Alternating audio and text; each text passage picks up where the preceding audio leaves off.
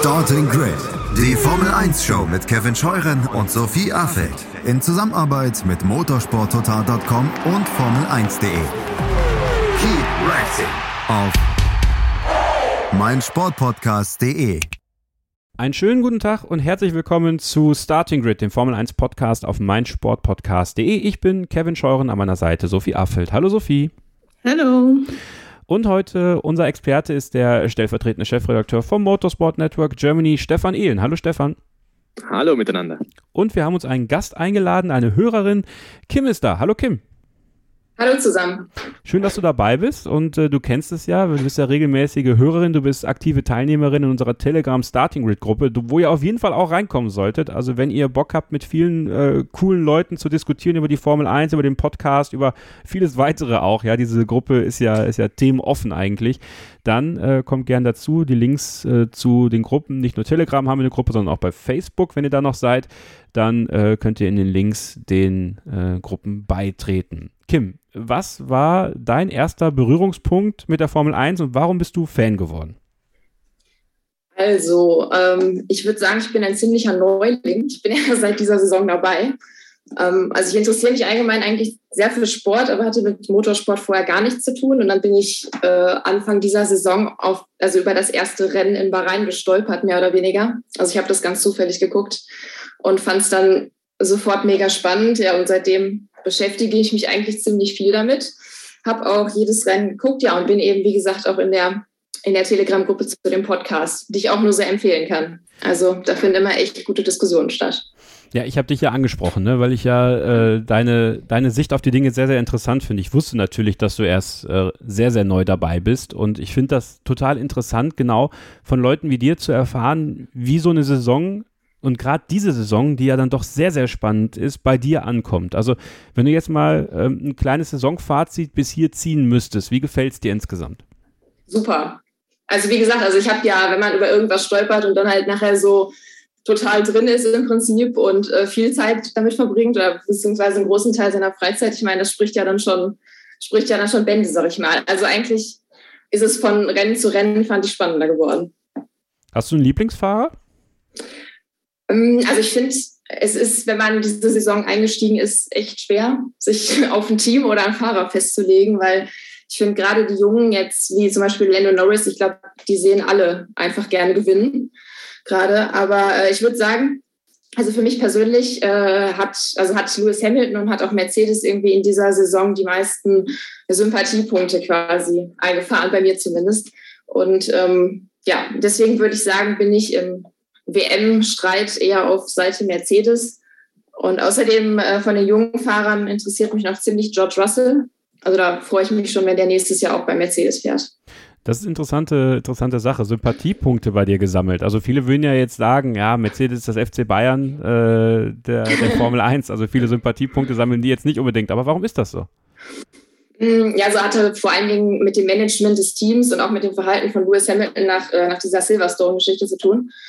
Also ähm, jetzt nicht das, das Verhalten im Rennen selber oder kurz danach, sondern einfach wie die, wie die mit dieser Situation, also diesem ganzen Shitstorm, der da kam, umgegangen sind.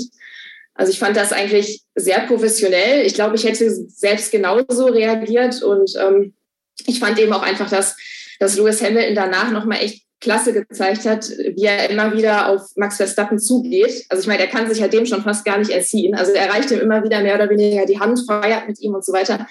Und ähm, ja, das fand ich schon äh, ganz sympathisch und äh, hat mich dann dazu bewogen, mich eher so der Seite oder sich mich zu der Seite zu orientieren. Sophie, teilst du den Eindruck, dass Lewis Hamilton in diesem Zweikampf zwischen ihm und Max Verstappen immer der ist, der den Schritt auf den anderen zugeht? Mm, schwierig. Also ich finde, da tun sich beide jetzt nicht so viel. Also ich glaube, er ist da noch ein bisschen kooperativer als äh, Max Verstappen. Aber ich habe momentan den Eindruck, dass sie jetzt beide nicht so richtig ähm, also sie haben jetzt nicht den Respekt direkt verloren, aber ich glaube, viel zu sagen haben sie sich jetzt auch nicht. Und ähm, es war jetzt auch letztes Wochenende wieder Thema, nachdem er auch nach dem Sieg wieder die Nackengeschichten ausgepackt hat und so. Ähm, weiß ich nicht, ob das nicht auch wieder ein bisschen als Seitenhieb auch äh, ja, hätte zählen können. Also ich finde schwierig. Ich glaube, dass viele gar nicht mal so viele äh, Sympathiepunkte ähm, äh, ja, Lewis Hamilton quasi äh, zusprechen würden in diesem Jahr, aber vielleicht ist das auch nur ein subjektiver Eindruck von mir. Stefan, wie ist dein Eindruck? ich glaube schon, dass man dem Hamilton attestieren kann, dass er so ein bisschen älter Statesman ist im Vergleich zu Max Verstappen, der doch einfach noch jung, forsch, aggressiv auftritt. Und bei Hamilton hat man schon das Gefühl, der ist im Prinzip, naja, der siebenmalige natürlich im Feld, der erfahrenste, der vermeintlich beste. Und ich glaube schon, dass er das auch gern mal nach außen hinträgt. Einfach so in die Richtung, hey komm, ich mache den Schritt. Ich bin der Erfahrene, ich bin derjenige, der das auch machen sollte vielleicht. Ich glaube, dass er sich in dieser Rolle auch sieht. Und das passt auch eigentlich zu dem, was er ja abseits der Formel 1 auch ein bisschen tut. Er setzt sich ein für Minderheiten, er setzt sich ein für soziale Ungerechtigkeiten und dergleichen mehr. Und ich glaube, das fügt sich zu einem stimmigen Bild dann, wenn er derjenige ist, der vielleicht ein bisschen gelassener an die Sache rangeht, nach außen hin zumindest. Ich glaube, innen drin, da lodert das Feuer wie eh und je und der will natürlich auch gewinnen, mindestens so sehr wie Max Verstappen. Aber eben, ja, das würde ich ihm attestieren. Elder Statesman-like ein bisschen mehr Verantwortung und ein bisschen mehr ja, Gesetztheit, glaube ich. So würde ich Lewis Hamilton einschätzen. Ja, und äh, gewonnen hat er am Wochenende, nämlich seinen 100. Formel 1 Grand Prix. Es ist eine Zahl, wo man sich schon lange gefragt hat, wer soll die erreichen, wenn es Michael Schumacher nicht erreicht hat. Und äh, er hat es geschafft. Er ist seit 2007 in der Formel 1 und hat ja innerhalb von diesen 24 Jahren, ähm, nee, 14 Jahren, muss es richtig heißen, rechnen kann er nicht der Kevin Scheuren, ähm, diesen Rekord geknackt. Habe ich jetzt richtig gerechnet? Kann das jemand mal kontrollieren hier? 14, ja, ne? 2021 14. minus 2007 ist 14.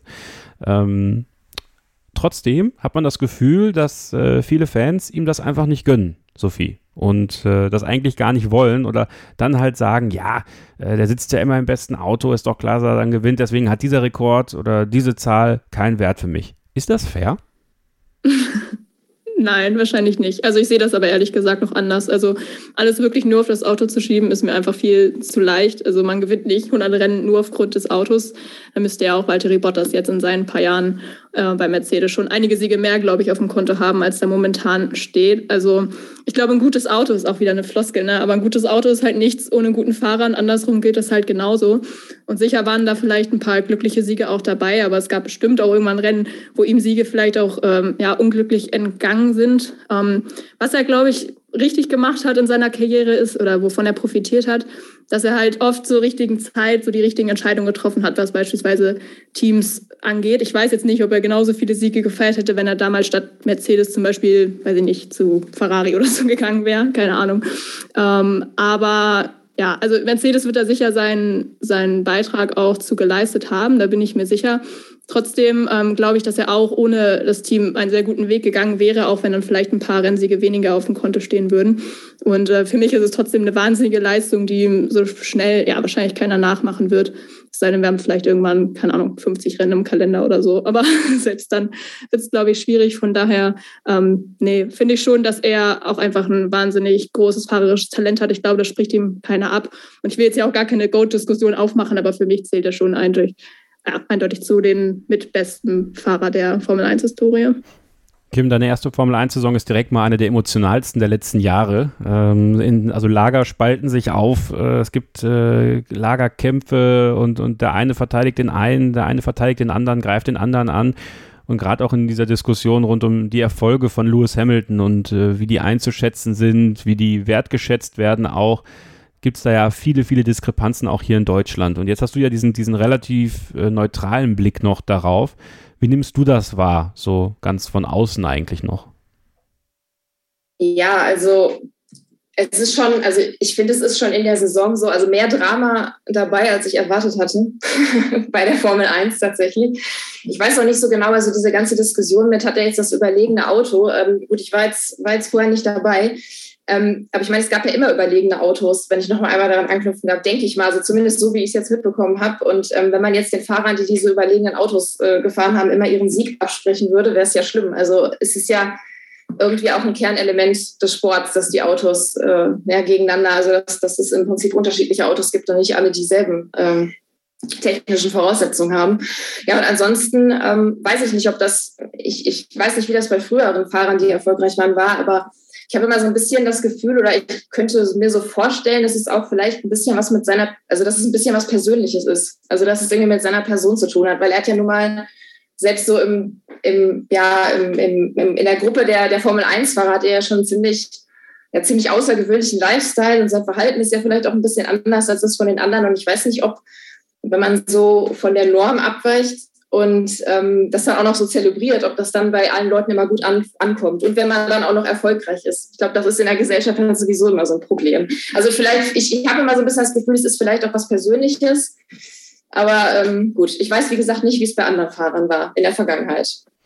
Das ist ein interessanter Punkt, Sophie. Glaubst du, dass äh, gerade einige, einige Männer, die ihm das nicht gönnen, irgendwie äh, gerne er wären, äh, aber nie er sein können und deswegen, gepaart natürlich mit dem, dass er die Rekorde von unser Michael gebrochen hat, ähm, dass das ein Problem für, für die ist? ah, das weiß ich nicht. Also ich kann es mir ehrlich gesagt nicht vorstellen. Vielleicht spreche ich dann aber auch zu sehr aus der weiblichen Perspektive. Also das mit Michael Schumacher, das Argument, das kann ich äh, noch eher nachvollziehen, weil ja, das war halt schon der große Held und ich meine, das ist ja immer noch ganz klar, aber natürlich ist er nicht mehr dieser Rekordhalter und ich glaube, das war vielen etwas, was oder für viele etwas, was sehr wichtig war auch. Ähm, ja, das könnte, glaube ich, schon durchaus eine Rolle spielen. Aber ich glaube, wenn man wirklich ganz neutral und nicht durch die deutsche Brille, äh, Brille drauf guckt, dann ähm, ja, ist das, wie gesagt, insgesamt, glaube ich, schon gut so, wie es ist und verdient.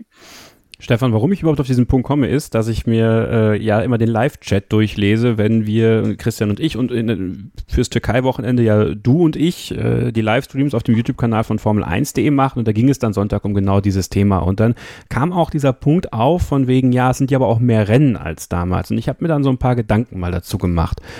Ist es nicht eigentlich im Grunde genommen die Belastung, die die Formel-1-Fahrer heute haben, nämlich äh, mehrere Tripleheader hintereinander vielleicht, also Tripleheader, dann eine Woche Pause, dann wieder ein Tripleheader, sind die nicht vielleicht auch einfach ein bisschen anders einzuschätzen?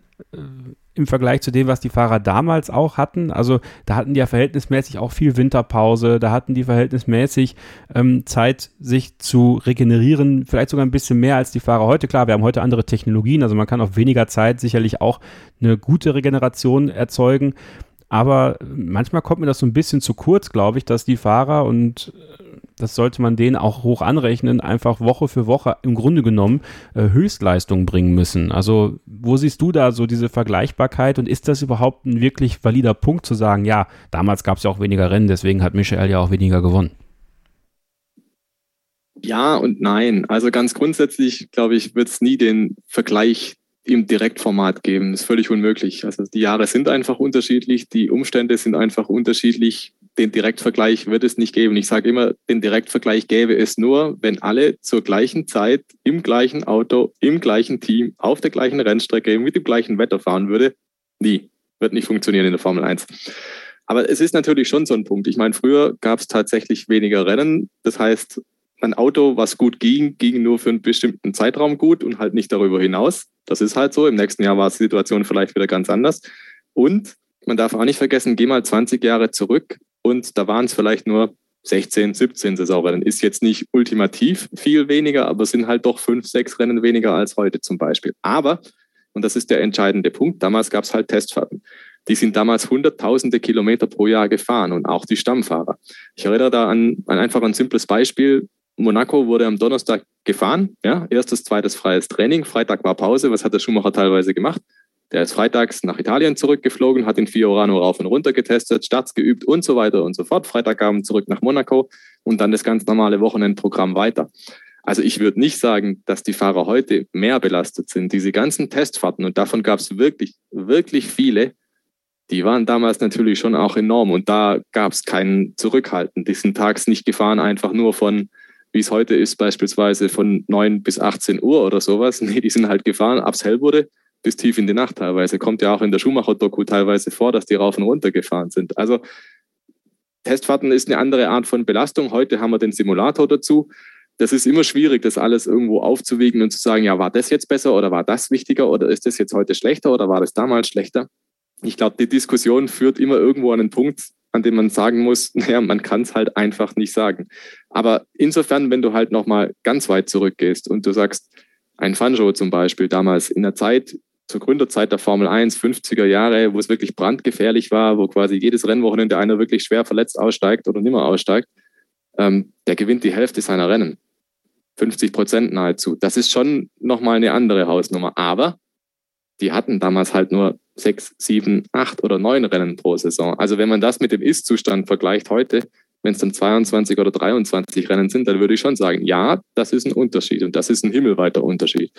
Insofern immer schwierig. Also und damals war die Fluktuation, glaube ich, einfach auch größer naturgemäß, dass es von Jahr zu Jahr mal Unterschiede geben konnte. Heute sind die technischen Gegebenheiten so, dass Vorsprünge oder Abstände eher zementiert sind und dass es sehr, sehr lang dauert, bis irgendwas aufgeholt ist zum Beispiel. Und das war in früheren Jahren halt anders. Also wie gesagt, ich komme immer wieder an den Punkt, man kann sagen, ja, so, ja, anders, aber es ist immer einfach an dem Punkt schwierig zu sagen, gut, schlechter, besser, man weiß es nicht. Und die direkte Vergleichbarkeit fehlt einfach. Insofern perfektes Stammtischthema. Ne? Also gibt es einfach keine klare Antwort. Ja, klar ist aber, wir erleben eine einmalige Situation, dass wir einen Fahrer haben, der ja, diese 100 Siege geschafft hat. Er ist äh, in unserer Generation zumindest einer der maßgeblichen Formel-1-Fahrer. Wen man jetzt höher ansiedelt, wen nicht, das ist ja im Grunde genommen jedem selber überlassen. Es war mir nur wichtig, dass wir das auch mal besprechen, auch hier im Podcast. Und ja, ihr könnt uns gerne eure Meinung zu dem Thema auch sagen. Inwieweit kann man Lewis Hamiltons Rekorde runterreden, in Anführungsstrichen? Das ist ja der etwas provokante Titel dieses Takes. Und äh, wenn ihr da so eine Meinung habt oder Ideen habt oder, oder was auch immer, dann schreibt uns gerne über unsere Social Media Kanäle. Und da äh, werden wir diese Diskussion natürlich auch im nächsten Hörerstammtisch im Oktober, wenn ihr denn möchtet, weiter fortführen. Wir führen diese Sendung fort und zwar nach einer kurzen Pause und dann küren wir in einer kleinen Diskussion den Fahrer des Wochenendes beim großen Preis von Russland und darauf bin ich sehr gespannt, was meine Gäste da so für Meinungen haben. Bleibt dran, hier bei Starting Grid, dem Formel 1 Podcast auf meinsportpodcast.de. Schatz, ich bin neu verliebt. Was? Drüben. Das ist er. Aber das ist ein Auto. Ja, eben. Mit ihm habe ich alles richtig gemacht. Wunschauto einfach kaufen, verkaufen oder leasen. Bei Autoscout24. Alles richtig gemacht. Hey, Malte Asmus von meinsportpodcast.de hier. Ab März geht's weiter mit unseren 100 Fußballlegenden. Staffel 4 bereits. Freut euch auf Zlatan Ibrahimovic, Michel Platini, Cesar Luis Minotti, Paolo Maldini, um nur mal vier zu nennen. Und bis wir mit der vierten Staffel kommen, hört doch einfach noch mal rein in die bisherigen drei Staffeln. Ronaldinho, Sepp Meyer, Gary Lineker, Lothar Matthäus und viele weitere warten da auf euch. 100 Fußballlegenden. Jetzt. Überall, wo es Podcasts gibt. Willkommen zurück bei Starting Grid, dem Formel 1 Podcast auf meinsportpodcast.de. Der große Preis von Russland liegt hinter uns. Äh, Lewis Hamilton hat vor Max Verstappen gewonnen. Lando Norris, die tragische Figur äh, dieses Wochenendes eigentlich, die Pole Position am Samstag und dann diese, dieses tragische Ende beim äh, Regen von Sochi ja, ich war, ich war doch sehr traurig nach dem Rennen, muss ich, muss ich ehrlich gesagt zugeben, Sophie. Also ähm, das, hat, das hat ein paar Stunden gebraucht, bis, bis, bis ich persönlich das verdaut habe, weil ich war äh, sowas von froh, dass Lando Norris nach diesem knappen äh, Ding da in Italien wieder die Chance hätte, ein Rennen zu gewinnen und dann, dann schafft das nicht. Äh, das tat mir schon weh. Ja, bin ich absolut bei dir. Also ich hatte irgendwie so ein bisschen dieses Teamradio im Kopf von George Russell äh, letztes Jahr aus Bahrain. Das ist I'm gutted, I'm absolutely gutted. Und das dachte ich mir irgendwie so auch, ja. Ich glaube, so fühlt er sich jetzt auch. Und ich glaube, egal, ob man ihn jetzt mag oder nicht, oder ob man irgendwie da neutral ihm gegenübersteht, ich glaube, das hat keinen irgendwie kalt gelassen. Man hätte es ihm halt schon extrem gegönnt, auch quasi als Redemption, sage ich mal, nach Spa und auch, wie du schon sagst, nach Monza. Und ähm, ich meine, er ist ja auch bis kurz vor Ende ein Wahnsinnswochenende wirklich gefahren. Und ich glaube, es macht es halt insgesamt echt nochmal viel härter, wenn du die Entscheidung auch mit selbst trägst und jetzt nicht zum Beispiel irgendwie ein, ein technischer Defekt oder ähnliches dafür sorgt, äh, ja, dass du den Sieg halt verlierst. Also klar, geht irgendwie mit auch auf seine Kappe, auch wenn es eine mega Drucksituation war. Aber ja, natürlich extrem bitter. Und ich weiß auch nicht, ob jetzt in dieser Saison nochmal ähm, ja, eine Chance so auf dem Silbertablett äh, serviert wird für ihn, ehrlich gesagt. Kim, ich hatte, ähm, es gibt ja so viele Rennen, ne? wenn, wenn wir dieses Jahr welche haben, wo man sagt, so, jo, jetzt mal ein bisschen Regen, das wäre total toll. Aber ich saß vorm Fernsehen und dachte so, nein, bitte kein Regen, bitte jetzt nicht, bitte. Wie, wie hast du es so erlebt am Sonntag? Ähm, also ich fand es tatsächlich das spannendste Rennen bisher. Also ich glaube, ich saß noch nie in meinem Leben so angespannt auf dem Sofa. Also ich fand es von vorne bis hinten total spannend. Vor allen Dingen allein schon, weil es gab so viele Überholmanöver. Ähm, Also ich glaube, äh, also ich hatte zumindest das Gefühl, bei Sky war es jedenfalls so, dass äh, die Fernsehübertragung das alles gar nicht eingefangen hat. Also ich bin auch irgendwann nicht mehr hinterhergekommen. Und dann eben natürlich das, ähm, ähm, was gerade auch schon gesagt worden ist äh, von Sophie, dass natürlich dann am Ende das Ganze noch so tragisch ausgegangen ist. Ne? Also weil, weil äh, Lando Norris hätte echt jeder den, den Sieg gegönnt, glaube ich, an dem Tag. Also ich fand es richtig gut. Ja, absolut. Aber trotzdem müssen wir da, also wir werden später noch über Lennon Norris sprechen, wir werden auch später noch über die Qualität des Rennens generell sprechen, aber jetzt würde ich gerne mal, äh, wir haben das ja nach dem letzten Rennen angefangen und das finde ich eigentlich ganz nett und deswegen wird das jetzt äh, nach den Rennen so ein kleiner Programmpunkt hier bei uns. Wer ist der Fahrer des Wochenendes? Wer ist der Fahrer des Tages? Immer die Frage so viel, machen wir jetzt Fahrer des Wochenendes oder Fahrer des Tages? Was, was meinst du? Also mir würde, glaube ich, äh, Fahrer des Wochenendes leichter fallen. Okay, okay, ja, weiß ich nicht. Äh, ich meine, wir müssen das ja jetzt, wir sind jetzt, wir sind ja jetzt hier gemeinsam unterwegs, deswegen äh, hast du 50 Prozent Stimmrecht. Also willst du über fürs Wochenende, ja? Ja, ich glaube schon. Okay, dann machen wir fürs Wochenende. Dann okay. da lade ich mich gerne drauf ein. Also Stefan, wen nominierst du als Fahrer des Wochenendes für den großen Preis von Russland und warum? Gar nicht so einfach. Ähm, ich würde, glaube ich, zwei nominieren. Also, weil ich mich einfach schwer tue, da zu entscheiden. Auf der einen Seite muss es ganz klar Lando Norris sein. Ich meine, der wurde tatsächlich auch zum Fahrer des Tages gewählt von den Formel 1-Fans. Lando Norris in der Qualifikation wirklich astrein gefahren, die Bedingungen richtig gelesen, couragiert gewesen, um es nichts zu haben, am Ende Pole Position rauszufahren unter schwierigen Bedingungen. Das muss honoriert werden, auf jeden Fall. Und die Rennperformance, man kann ihm eigentlich nichts vorwerfen. Ihm kam halt das Wetter dazwischen. Das war halt so. Ansonsten war er fehlerfrei unterwegs, hatte hinter sich den Lewis Hamilton, hat sich da keinen Schnitzer erlaubt. Das war wirklich eine 1A-fahrerische Leistung. Insofern Lando Norris die offensichtliche, die logische Wahl. Wenn ich jetzt ein bisschen weiter hinten reinschaue, dann würde ich denken, Fernando Alonso hat auch nicht so einen schlechten Job gemacht. Der war auch im Qualifying sehr, sehr gut mit dem Alpine. Der Alpine ist kein Top-Auto, der Alpine ist auch nicht das Mittelfeldauto schlechthin, da gibt es ganz andere. Wenn man aber bedenkt, ähm, Alpine kann höchstens die vielleicht vierte oder fünfte Kraft sein, dann ist Platz sechs im Qualifying und Platz sechs im Rennen aller Ehren wert. Und Fernando Alonso wäre im Trockenen vielleicht sogar aufs Podium gefahren. Also wenn das nicht mehr geregnet hätte am Ende, dann wäre da ein Top-3-Ergebnis drin gewesen. Und dann muss man, glaube ich, schon auch einfach sagen, das war richtig gut. Der Alonso, der kommt immer besser in Fahrt. Und das war mal wieder so ein Wochenende, wo man sagen kann, der alte Mann, der hat es echt noch drauf.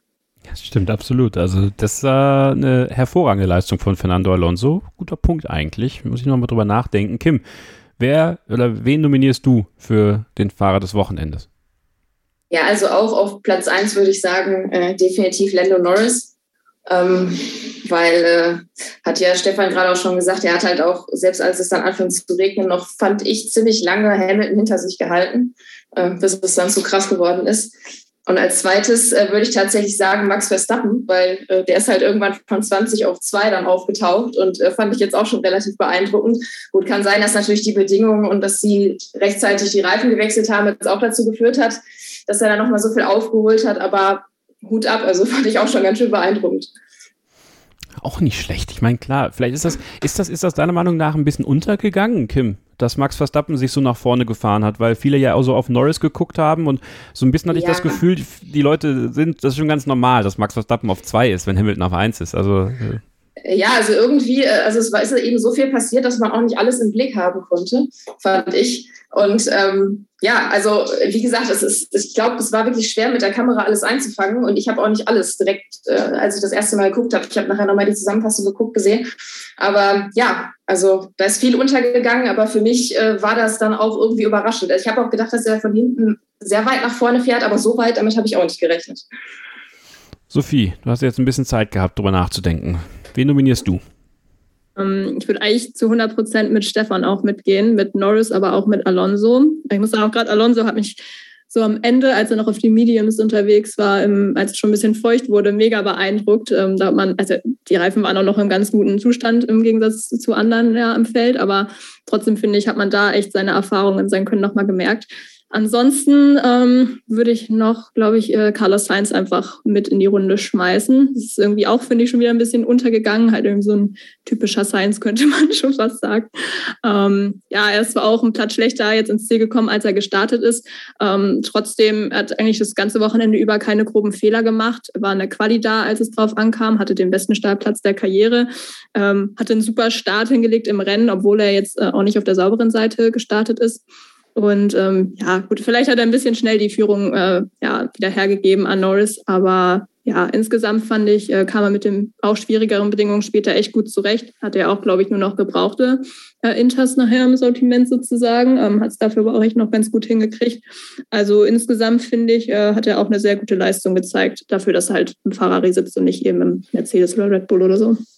Ja, es war bereits sein drittes Podium in diesem Jahr. Also ähm, Kim, es war ja von vielen gar nicht so klar, ob äh, Carlos Sainz gegen Charles Leclerc wirklich Land sieht. Ich finde die Leistung von, von Carlos Sainz, die verfestigen sich immer mehr und ich finde dieses Teamduell, ich weiß nicht, wie du es so wahrnimmst, bei Ferrari ultra spannend, auch mit Blick auf nächstes Jahr. Ja, auf jeden Fall. Also ich habe äh, ehrlich gesagt bei denen auch keinen großen Leistungsunterschied festgestellt. Also ich könnte da jetzt auch nicht sagen, wer eins und zwei ist. Also Carlos Sainz ist mir eigentlich genauso positiv aufgefallen wie teilweise Charles Leclerc. Also ich könnte da jetzt nicht irgendwie eine Zuordnung treffen zu 1 und 2. Stefan, ist äh, Carlos Sainz Leistung an diesem Wochenende nochmal ein bisschen höher einzuschätzen, weil er noch den alten Motor drin hatte, während äh, Charles Leclerc ja bereits diese neue Ausbaustufe mit mehr Leistung gefahren ist? Ja, grundsätzlich gut. Der Charles Leclerc hat natürlich jetzt auch nicht so viel Erfahrung mit dieser neuen Ausbaustufe gesammelt. Insofern schwierig.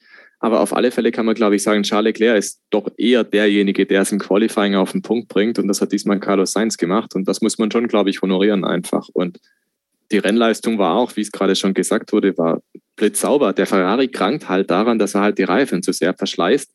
Und wenn das mal kuriert ist, also stellt euch mal vor, der Carlos Sainz, der ja durchaus auch als Reifenschmeichler schon mal bekannt war, zur McLaren-Zeit auf jeden Fall. Also wenn diese Kombination dann so stimmt, dass der Ferrari die Reifen ein paar Runden länger am Leben halten kann, dann wird es richtig gut. Also dieser Carlos Sainz zeigt natürlich dann jetzt auch bei Ferrari zum Beispiel, was ist eigentlich der Lando Norris bei McLaren für ein Kaliber.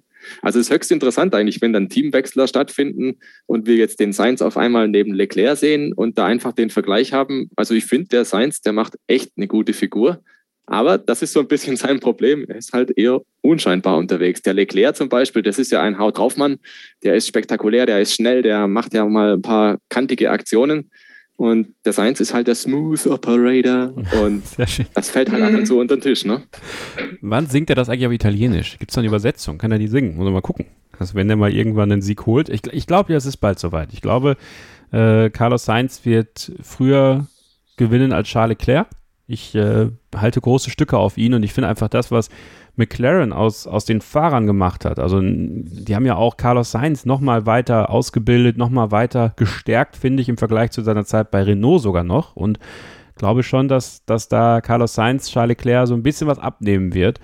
Und dann ähm, ist natürlich die Sache mit Lando Norris. Und da bin ich dann ganz bei euch. Also für mich ist Lando Norris auch der Fahrer des Wochenendes. Was der rausgeholt hat, was der geschafft hat, ist unglaublich beeindruckend. Ähm, leider der nächste Rückschlag für ihn, aber ich glaube, dass er aus diesem Rückschlag nochmal was mitnehmen wird und deswegen in der Lage sein wird, schon bald äh, auch mal sein erstes Formel-1-Rennen zu gewinnen. Und damit ist ja die Wahl eigentlich ziemlich klar. Ja, also Lando Norris ist von allen vier nominiert worden, deswegen ist Lando Norris unser Fahrer des Wochenendes. Aber wenn man so ein bisschen auf das schaut, was ihr noch nominiert habt, und da kann ich eigentlich gar nicht wirklich jemanden noch mehr nominieren, möchte ich eigentlich auch gar nicht, haben wir noch Fernando Alonso, Max Verstappen und Carlos Sainz. Also Fernando Alonso ist auf zwei, weil zwei für ihn gestimmt haben in dem Fall. Äh, ich enthalte mich da einfach mal, also kann ich auch voll mitgehen. Verstappen oder Sainz? Das ist jetzt die Frage. Wer landet bei uns auf Platz 3 auf dem Treppchen? Äh, Kim, wen nimmst du und warum? Oh, ich weiß gar nicht, ich glaube, ich kann mich gar nicht entscheiden. Ich würde sagen, ja, vielleicht am Ende doch Sainz. Aber, aber knapp. Ich fand, seinen, ich fand seinen Start auch ziemlich gut. Also der hat mich beeindruckt. Ich würde sagen, vielleicht Sainz, ja. Stefan, wen nimmst du dann? Ich glaube, ich bin auch bei Sainz. Ich meine, der Verstappen hat am Ende davon profitiert, dass es halt geregnet hat, dass die richtige Entscheidung getroffen wurde mit dem Reifenwechsel. dann sieht das Rennergebnis schöner aus, als es gewesen wäre, wenn es auf trockener Strecke zu Ende gegangen wäre. Insofern Science verdient, passt. Sophie? Ja, ich bleibe auch bei Science, eigentlich auch genau aus dem Grund, den Stefan gerade schon gesagt hat. Gut, dann haben wir also äh, auf 1 Lando Norris, auf 2 Fernando Alonso, auf 3 Carlos Sainz. Geht ihr damit? Sind das auch eure drei Fahrer des Wochenendes? Dann lasst uns da gerne mal eure Meinung zukommen oder wen ihr nominieren würdet dafür. Äh, Finde ich auch sehr, sehr spannend zu wissen, ähm, wen ihr da so als Favorit seht. Wir haben gar nicht Lewis Hamilton erwähnt zum Beispiel. Könnte man den auch nominieren? George Russell könnte man den auch nominieren? Kimi Räikkönen, der ja auch bei uns im Livestream leider ein bisschen untergegangen ist, weil ich persönlich sein Rennen einfach nicht wirklich gesehen habe. er war plötzlich in den Punkten, aber hey, also viel eingeblendet wurde er nicht.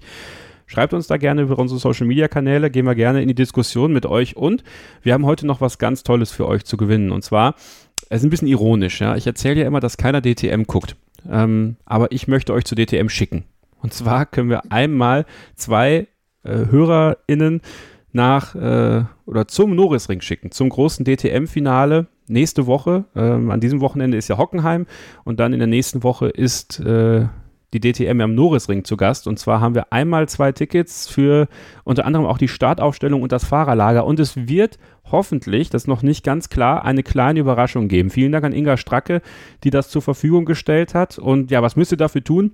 Ihr schreibt mir einfach eine E-Mail mit dem Betreff DTM und eurer Adresse an kevin.scheuren.meinsportpodcast.de und zwar das Ganze bis Dienstag, den 5. Oktober um 23.59 Uhr. Und am Mittwoch, den 6. Oktober, werde ich dann äh, die glückliche Gewinnerin oder den glücklichen Gewinner auslosen, kontaktieren und dann werden euch alle weiteren Informationen zugeschickt. Also ihr könnt einmal zwei Tickets für die DTM am Norrisring gewinnen. Das Ganze am Wochenende zum 9. Oktober eine E-Mail mit dem Betreff DTM und eurer Adresse an kevin.scheuren.meinsportpodcast.de schicken bis Dienstag, den 5. Oktober um 23.59 Uhr und es gibt hoffentlich noch eine kleine Überraschung obendrauf, für die es sich lohnt, auf jeden Fall mitzumachen. Und äh, ja, da wünsche ich euch viel Erfolg dabei. Der Rechtsweg ist ausgeschlossen, ihr kennt das Spiel und alle erhobenen Daten werden sofort nach Beendigung dieses Gewinnspiels gelöscht und nicht an Dritte weitergeleitet, das ist klar. Wir machen jetzt eine kurze Pause und dann geht es gleich weiter hier bei Starting Grid im Formel 1 Podcast auf meinsportpodcast.de. Schatz, ich bin neu verliebt. Was? Da drüben. Das ist er. Aber das ist ein Auto. Ja, eben. Mit ihm habe ich alles richtig gemacht. Wunschauto einfach kaufen, verkaufen oder leasen. Bei Autoscout24. Alles richtig gemacht. Willkommen zurück bei Starting Grid, dem Formel 1 Podcast auf meinsportpodcast.de. Ich bin Kevin Scheuren, Sophie Affelt an meiner Seite. Unsere Hörerin Kim ist da und Stefan Ehlen vom Motorsport Network Germany. Und ähm, ja, es war eine ganz interessante, ein ganz interessantes äh, Sätzchen, Kim, was du vorhin gesagt hast, dass äh, du bei keinem Rennen bislang so voller Spannung auf der Couch gesessen hast und nicht wusstest, wohin mit dir, weil es eben so spannend war. Und ich hätte nie gedacht, dass ich das mal fragen würde. War der große Preis von Russland das bisher beste Rennen der Saison, deiner Meinung nach? Ja. mit drei Ausrufezeichen. Auf jeden Fall. Also wie gesagt, ich fand's, ich fand's von der ersten, also vom Start bis zum Ende total spannend. Dann mit dem Drama, was dann noch durch den Regen kam.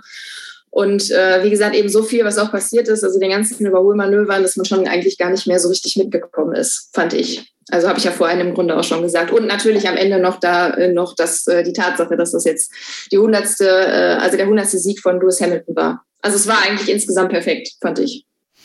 Stefan, nun hast du ja schon ein paar mehr Rennen in Russland gesehen, ja, also ähm, ohne sowohl Sophie als auch Kim zu nahe treten zu wollen, haben wir auch schon äh, in der Vergangenheit Rennen in Russland gesehen, die, die weitaus weniger spannend waren. Und jetzt verabschiedet sich die Formel 1 ja auch wohl aus Sochi. Ähm, ja, war es, für dich so ein, ein grande Finale für, für Sochi? Auf jeden Fall. Also es war ein Rennen, mit dem konnte man in Sochi nicht rechnen, weil Sochi produziert oder hat produziert keine guten Rennen. Das war in der Vergangenheit einfach gesetzt. Sochi-Rennen sind halt einfach auch statisch gewesen. Und hier kam natürlich einerseits die Konstellation, dass sehr, sehr viele Fahrer, überdurchschnittlich viele Fahrer weit hinten standen und dass halt das Wetter irgendwo so ein Unwägbarkeitsfaktor war. Das hat schon mit reingespielt. Aber das Rennen war auch taktisch irre interessant. Es war einer vorne dran, von dem man nicht damit gerechnet hat, dass er vorne dran stehen würde.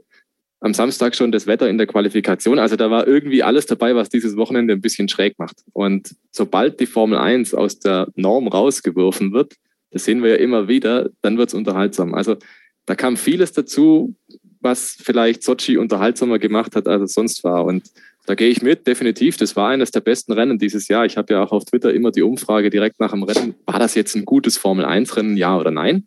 Und ich glaube, es waren über 95 Prozent, die gesagt haben, ja. Und das hat es schon sehr selten, weil meistens, also nimmt man ja ein Rennen unterschiedlich wahr. Manche sagen, ein Rennen ist ultra spannend, weil es halt von vorne bis hinten ein Strategieknüller war. Strategieknüller kann aber für einen anderen auch heißen, boah, das war jetzt ein Gain Prix, weil die haben ja gar nicht überholt. Und je nachdem, wie man es halt definiert, ähm, kommt dann was dabei raus, wo man sagt, boah, geil oder ja, das hat mich jetzt nicht so vom Hocker gehauen. Aber Russland, glaube ich, da war jetzt wirklich alles drin. Da war Wetter, da war ein Favorit, der nicht vorne ist, da war ein Favorit, der weit hinten startet.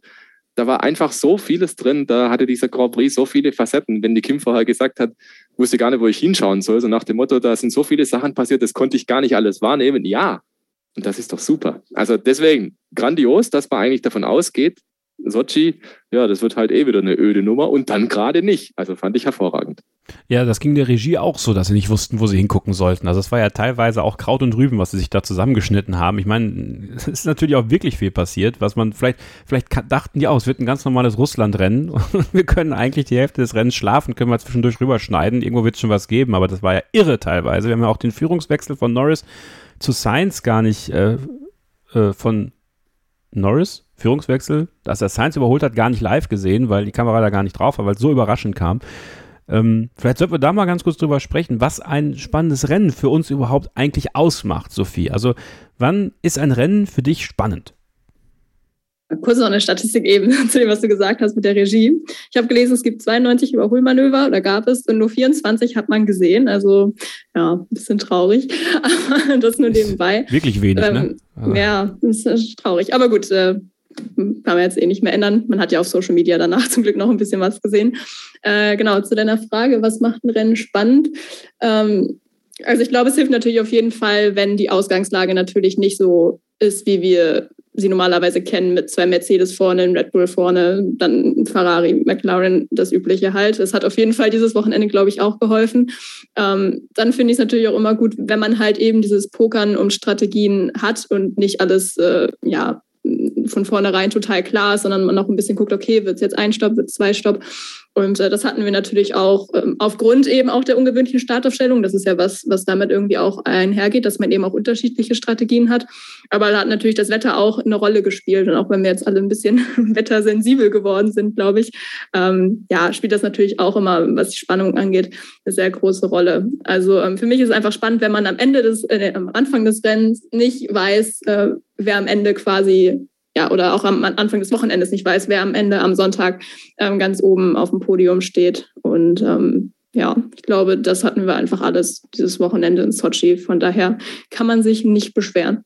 Kim, du bist ja eigentlich fast in der beneidenswerten Situation, dass du eine Saison zu deinem Einstieg erwischst, wo eigentlich kaum ein Stinker dabei ist. Also es gibt ja wirklich Jahre, da gab es Rennen, da, ja, das gebe ich auch zu, da bin ich zwei, dreimal weggeratzt, weil es einfach, weil einfach wirklich nicht viel passiert ist und der sonore Ton der Formel 1 Autos auch dafür sorgt, dass man leicht schläfrig wird. Aber ähm, das ist in dieser Saison einfach eigentlich noch gar nicht der Fall gewesen. Deswegen finde ich es dir jetzt interessant, so, wann, wann ist für dich ein Rennen spannend? Also was, was braucht es da, um dich zu kicken? Ja, also äh, am besten finde ich es tatsächlich, wenn äh, die Favoriten jetzt nicht von vorne starten, sondern, vorher von, sondern eher von hinten. Weil, ähm, ja, also ich finde natürlich klar, es ist, ist immer super, wenn man mehrere Führungswechsel sieht in einem Rennen, finde ich. Und ich finde aber auch diesen Strategieaspekt sehr interessant, wo man natürlich am Anfang jetzt als Einsteiger noch nicht so durchblickt, aber ich finde es auch ziemlich interessant, sich damit zu beschäftigen. Ich finde, das ist auch eigentlich das, was den Sport dann nochmal interessant macht. Ja, dass es dann nicht nur die Fahrer gibt, sondern eben auch noch den Strategieanteil. Das finde ich schon super. Und natürlich äh, gerne viele Zweikämpfe, ob jetzt im Mittelfeld oder vorne, ist mir egal, aber das macht es auch spannend. Aber schön, guck mal, dass du zum Beispiel nicht Unfälle sagst oder sowas. Ne? Ich meine, das ist ja auch so, also ja, hätte ja sein können. Also manche machen das ja. Also für die ist ein Rennen nur spannend und interessant, wenn es halt mal knallt zwischendurch. Also äh, da merkt man, dass du ein Fan des Sports absolut werden kannst. Sehr, sehr gut. Und äh, Stefan, du hast schon einige Stinker erlebt ja, in deiner Zeit als Formel 1-Fan. Du hast so viel schon gesehen an Rennen und so viele Sachen gelesen. Wann ist für dich ein Rennen spannend? Ich fand gut, was die Kim gerade gesagt hat, Zweikämpfe. Weil oft hört man auch, ja, Überholmanöver. Aber Überholmanöver sind ja heutzutage auch oft mit DRS bewerkstelligt und das ist für mich jetzt nicht zum Beispiel ein Kriterium, was ein gutes Rennen ausmacht, wenn einfach vorbeigefahren wird, ohne dass der andere eine Chance hat, sich zu wehren zum Beispiel. Also Überholmanöver, ja, das dürfen von mir aus auch wenige sein im Rennen, aber dafür halt echte. Das ist so mein Kriterium, wo ich zum Beispiel sage, Zweikämpfe herzlich gern, aber halt so, dass der andere auch eine Chance hat, das abzuwehren. Das ist das eine. Die anderen beiden, die Mädels haben schon gesagt, strategische Möglichkeiten. Wenn du vor dem Rennen nicht weißt, ja, was passiert jetzt eigentlich hier? Ist es vielleicht ein Stopp? Ist es vielleicht drei Stopps oder zwei Stopps? Und wenn nicht jeder das Gleiche macht, oft schickt der Pirelli raus, naja, zwei Stopps sind halt das Schnellste oder häufiger noch ein Stopp halt, ähm, dann weißt du im Prinzip von vornherein, naja, unter normalen Bedingungen fällt keiner aus, gibt es keine Gelbflagge dann fahren die halt mit diesem einen Stopp durch und gut ist. Und dann gibt es auch nicht viele Möglichkeiten mehr. Das finde ich zum Beispiel immer schade. Da würde ich mir wünschen, dass es eine größere strategische Vielfalt gibt. Und dann natürlich Unwägbarkeiten wie Wetter. Es gibt nichts Besseres, als du gehst in diesen Rennsonntag rein und es kann alles passieren. Von wir fahren auf Slicks, Intermediates, Regenreifen und nochmal zurück oder von vorne oder was auch immer. Und das ist genau das, finde ich, was für mich auch immer so klassisch gutes Formel-1-Rennen ausmacht wenn es halt nicht nach Fahrplan läuft. Ja, es ist im Motorsport natürlich im Prinzip immer so, du hast ein Qualifying vorher, du sortierst die Fahrzeuge nach ihrer Geschwindigkeit, der schnellste steht halt vorne, ja, was soll dann im Rennen groß passieren, außer dass der schnellste vorne wegfährt. Aber wenn dann genau das eben nicht passiert, sondern du irgendwie aus bestimmten Gründen eine andere Reihenfolge hast und im Rennen vielleicht auch was drunter und drüber geht, ich finde, das sind so Sternstunden, wo du einfach das Gefühl hast, boah, da bin ich jetzt Zeuge geworden von einem wirklich richtig guten Formel-1-Rennen. Und ich mache tatsächlich auch diese Abstimmung schon ein bisschen und da kommt immer einfach dabei raus, wenn es einen Überraschungsfaktor gibt. Wenn es irgendwo was gibt, was du nicht erwartet hast, wo jeder am Fernseher hinterher sagt, wow, geil, hätte ich nicht gedacht. Daniel Ricciardo gewinnt den Monza zum Beispiel. Oder Lando Norris fährt auf Pole in Russland, fährt ein super geiles Rennen, in den letzten drei Runden regnet Da steht ja jeder vor dem Fernseher bei solchen Sachen. Ne? Und das hat einfach eine ganz andere Qualität. Über solche Rennen sprichst du auch. Jetzt die ganzen Sochi-Rennen davor, naja, man weiß halt vielleicht noch 2018 gab es die Stallregie von äh, Mercedes gegen Valtteri Bottas. Le Castellet, ja, die haben ein paar schöne Striche in der Auslaufzone und ne, da bleibt halt dann nicht viel hängen. Aber an so ein Rennen wie Russland jetzt dieses Jahr, da erinnerst du dich halt, weil da einfach so viele Sachen drin waren, dass du halt auch drüber reden kannst. Also das macht einfach so ein gutes Formel-1-Rennen für mich aus, dass es halt außergewöhnlich ist. Bei mir ist es so, wenn, wenn es Emotionen auslöst, in, in irgendeine Richtung, dann ist es, dann ist es, glaube ich, ein, ein spannendes Rennen. Gerade jetzt auch mit, wenn es sowas Persönliches ist, wie mit Lando Norris, von dem ich wirklich großer Fan bin und ich wirklich so Traurigkeit spüre. Also ich war wirklich, wirklich traurig. Ich musste, also, ich habe es gerade schon gesagt, ich musste wirklich, also es hat ein paar Stunden gedauert, bis ich mich davon erholt habe. Es hat mich so getroffen und wie er dann auch in seinem Auto saß und den Kopf so angelehnt hat, so, und ich dachte so, oh Mann, Junge, Ne? Also ich habe das richtig gespürt, so dieses, dass ihm das weggerissen worden ist. Aber ich kann auch Emotionen spüren, wenn es einfach so ein komplett taktisches Rennen ist und man einfach so mit allen so ein bisschen mitfiebert, was passiert jetzt an der Boxengasse, wann geht wer rein. Und ich fand, das war ja auch, und ich fand, das war diese besondere Mischung, weswegen ich persönlich auch sagen würde, dass Russland bislang das beste Rennen der Saison war, ist, dass es eben von allem etwas gab. Und ähm, wir wirklich diesen Faktor hatten, wann wechselt wer von hart auf Medium, riskiert jemand was, geht auf Soft, keine Ahnung, was passiert. Und dann dieser Regen am Ende noch, wo ich mir wirklich gedacht hatte, so, nee, nee, das brauche ich jetzt nicht. Also wenn dann von Anfang an, aber, aber nicht jetzt. Wenn es ein anderer gewesen wäre vorne, vielleicht hätte ich dann gesagt, jetzt bitte schon. Also das ist halt einfach so. Aber ähm, doch Russland war wirklich ideal und ich glaube ein Stück weit auch, ja, vielleicht war es, dass sie weniger äh, Trainingszeit hatten auch. Vielleicht wieder so ein Indiz dafür, dass man vielleicht die Trainingszeit ein bisschen kappen sollte, weil die mussten dann Samstag direkt ins Qualifying und, und Freitag war nochmal anderes Wetter und Sonntag war es auch nochmal ein bisschen anders. Also ich werde so ein bisschen, werd den, werd den Verdacht nicht los, dass, dass genau diese zerrissenen Wochenenden, Sophie, so ein bisschen den Weg auch zeigen könnten, wie man äh, spannendes und vergleichbares Racing hinbekommt, nämlich indem man vielleicht einfach weniger Daten hat, mit denen man arbeiten kann. Ja, absolut. Also ich haben Sie ja jetzt, glaube ich, auch schon öfter mal drüber nachgedacht oder ich glaube auch, ich weiß nicht, wer das, ob Lewis Hamilton das gesagt hat. Ich glaube, der war einfach nur generell dafür, dass man halt das Wochenendformat kürzt. Aber ja, das ist genau das Ding, was man, wie du schon sagst, dieses Wochenende gesehen hat oder was wir auch immer wieder sehen auf, auf neuen Strecken oder so. Sobald es halt weniger Daten gibt, äh, kommt es natürlich auch zu mehr Überraschung. Ich meine, das ist ja völlig logisch, äh, einfache Mathematik sozusagen. Aber ähm, ja, also ich hätte auch nichts dagegen, zumindest ein äh, FP3 äh, zu streichen. Wir müssen es ja nicht direkt wie bei der Formel 2 oder Formel 3 machen, dass wir äh, ne, nur noch eine Trainingssession über, was weiß ich, 45 Minuten haben. Aber ich finde, man könnte das durchaus mal auch ähm, ausprobieren, auch jetzt in Bezug auf den Umweltaspekt und so. Das wäre natürlich noch ein weiterer Punkt, der da auch mit reinspielen würde. Also ja, bin ich gespannt, ob wir das vielleicht auch in der Zukunft irgendwann nochmal sehen werden, so in gekürzter Form. Kim, würdest du dir auch, würdest du auch so ins Lager gehen, weniger ist manchmal mehr? Also ich meine, ist ja auch, also du gibst uns diese ganzen interessanten Faktoren jetzt einfach mal mit an die Hand, so wie das ist für jemanden, der neu dazukommt. Und man wird ja auch zugeballert mit Content und, und überall ist was. Ich meine, ob das jetzt hier der Podcast ist, andere viele weitere Podcasts, die man sich anhören kann, auch im Deutschen, ganz tolle Podcasts, die das genauso gut machen. Ähm, oder eben auch dann beim, bei Sky, da kann man ja auch eigentlich die ganze Woche irgendwelche Formel-1-Formate gucken und dann am Rennwochenende hast du die Rahmenserien, du bist ja völlig zugeballert mit Action. Also wie, wie sieht es da bei dir aus? Könnte es da auch mal weniger sein? Ja, also sagen wir es mal so, man könnte sich ja mit nichts anderem beschäftigen, wenn man die Zeit hätte. Ne? Also, ja, ja. das ist, äh, also ähm, die hat man dann natürlich nicht. Also sagen wir es mal so, ich verpasse sowieso die freien Trainings am Freitag immer, weil da arbeite ich. Also es ist jetzt für mich ohnehin äh, schwierig, das zu gucken. Ähm, also ob es da jetzt eins mehr oder weniger gäbe, ich weiß nicht, also mir würde es jetzt nichts ausmachen, wie gesagt, wenn es eins weniger gäbe, weil, weil ich gucke das gar nicht. Aber ähm, ja, also man muss sich ja irgendwie ein bisschen entscheiden und da selektieren. Also, äh, aber an sich ist viel Content, wenn er gut ist, natürlich nicht schlecht. Ne? aber ja. Ja, wir werden das Thema natürlich noch weiter aufgreifen, auch in den nächsten Wochen. Ich habe auch einige Mails bekommen nach äh, unserer letzten Ausgabe, als wir auch über das Wochenendformat gesprochen haben. Und äh, da werden wir doch den einen oder anderen Hörer in den nächsten Wochen noch dabei haben, der da auch seine Ideen, seine Meinung rüberbringen wird. Und das finde ich halt total toll, diesen Austausch, die Möglichkeit, euch hier auch in den Podcast reinzuholen. Also wenn ihr mal dabei sein wollt, entweder in der Ausgabe ganz normal, dann schreibt eine E-Mail, kevin.scheuren.meinsportpodcast.de. Natürlich auch, wenn ihr Karten für die DTM und Norris Ring gewinnen wollt für nächste Woche betreff DTM bis Dienstag, 5. Oktober 23.59 Uhr mit eurer Adresse in der Mail. Äh, dann seid ihr im Lostopf dabei und könnt vielleicht mit einem Freund, einer Freundin zum großen Preis ist das der große Preis bei der DTM? Ich weiß es gar nicht mal. Sorry. Äh, das Rennwochenende am Norrisring sehen, Startaufstellung, Fahrerlager und vielleicht eine kleine Überraschung. Und wie gesagt, wenn ihr bei der Hörersprechstunde äh, beim Hörer, HörerInnen-Stammtisch, wie er dann ab nächsten Monat heißen wird, ähm, dabei sein wollt, dann könnt ihr das natürlich auch machen, indem ihr eine Mail schreibt oder bei Twitter äh, oder über unsere normalen Social Media Auftritte natürlich auch. Wir machen jetzt eine kurze Pause und dann geht es gleich weiter mit einem Thema, was Kim mitgebracht hat, was ich sehr interessant finde und da bin ich schon auf die Diskussion gespannt, die sich daraus entwickeln wird. Bleibt dran hier bei Starting Grid, dem Formel 1 Podcast auf meinsportpodcast.de. Schatz, ich bin neu verliebt. Was?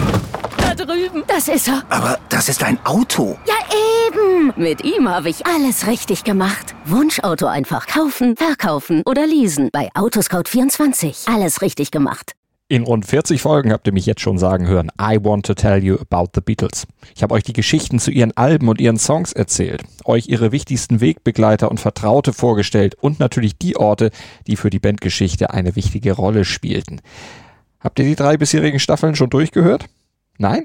Na, worauf wartet ihr dann noch? Rein in den Podcatcher eurer Wahl und einfach mal losgehört. Und folgt gerne auch unserem Instagram-Kanal iwtty-Beatles Podcast. Starting Grid, der Formel 1 Podcast auf meinsportpodcast.de hier. Unsere Hörerin Kim hat ein, wie ich finde, sehr, sehr interessantes Thema mitgebracht, was mich jedes Mal, wenn das passiert, tierisch aufregt, wie auch hier schon im Podcast drüber gesprochen haben. Und ich finde es total gut, dass du es dass mitbringst und auch immer wieder dann äh, für Reflexionen bei uns, bei euch da draußen sorgst. Also Kim, schieß los. Genau, also ähm, wir hatten ja gerade schon das, äh, wir haben ja gerade schon Zweikämpfe angesprochen. Und ähm, ich habe also nach den, nach den Crash in Silverstone in Monza habe ich mal versucht, tatsächlich so ein bisschen die Zweikampfregeln auf der Strecke rauszufinden. Und habe also sehr, sehr lange im Internet suchen müssen, bis ich überhaupt irgendwas dazu gefunden habe. Und ähm, also ich finde, es ist, ist, also es ist ein echtes Defizit, könnte man schon sagen, der Formel 1. Es ist, also dass man die Entscheidung der Stewards im Grunde als Fan eigentlich nur teilweise bis gar nicht nachvollziehen kann. Und ähm, also jetzt mal ab davon, dass es natürlich, dass das natürlich alles irgendwo Ermessensentscheidungen sind, welche Strafe verhängt wird und so, aber es gibt ja, es gibt ja irgendwelche Grundlagen dafür und Regeln. Und ähm, scheinbar gibt es ja sogar, also das haben wir an der E-Mail von Toto Wolf gesehen, es gibt ja sogar irgendwelche Guidelines noch zusätzlich für die Stewards, die jetzt über die normalen Regeln hinausgehen. Und ich habe mich halt gefragt, warum solche Infos einfach für uns nicht zugänglich sind. Ähm, und außerdem auch habe ich mich gefragt, warum die Entscheidungen der Stewards sind teilweise total kurz begründet. Also, dass man die jetzt, wenn man nicht Insider ist, weiß ich nicht, erst mal recherchieren muss, um die zu verstehen. Und auch die allgemeinen, also die allgemeinen Rennregeln, die ich dann tatsächlich irgendwann gefunden habe, nachdem ich lange die 100-seitigen PDFs auf der FIA-Seite durchforstet habe, äh, gefunden habe, die sind eben auch nicht besonders leserfreundlich und alle auf Englisch, Französisch und so weiter. Und ich habe mich gefragt, warum das eigentlich in dem Sport so ist und ob es vielleicht eine Aussicht darauf gibt, dass das für die Fans irgendwann mal ein bisschen transparenter gemacht wird alles und sich das ändert. Stefan, würde mich deine Meinung mal zu interessieren. Ja, das ist irgendwie so ein bisschen die Krux an der ganzen Geschichte. Du musst natürlich ein Reglement aufstellen, das so eng ist, dass klar ist, was passieren kann und was passieren darf, das aber gleichzeitig so offen ist, dass eben Dinge passieren können. Also, dass du noch einen gewissen Spielraum hast. Und ich glaube tatsächlich, das ist unheimlich schwierig, da Rahmenbedingungen vorzugeben, die nicht als zu lasch und die nicht als zu hart empfunden werden. Und im Prinzip, es ist, es ist ja Sport. Ne? Also Sport lebt davon, dass sich Leute messen. Es ist ein Wettbewerb. Und wie sehr will man diesen Wettbewerb einschneiden, beschneiden oder wie man auch immer das nennen mag. Also ich finde es unheimlich schwierig. Muss dir ein großes Lob aussprechen. Du bist wahrscheinlich eine von, würde ich sagen, wenigen Fans, die sich die Mühe machen, mal die Regeln komplett durchzukauen. Und du hast recht, also völlig. Wenn du sagst, die Sportkommissare, wie sie Sachen begründen, da kommt oft mal einfach so ein Satz wie, naja, nach Paragraph so und so und Absatz 12c ist das jetzt nicht erlaubt oder sowas? Und du fragst dich, schön, jetzt würde ich halt gern wissen, was ist denn ab Paragraph so und so und Absatz 12c, was steht da eigentlich genau drin?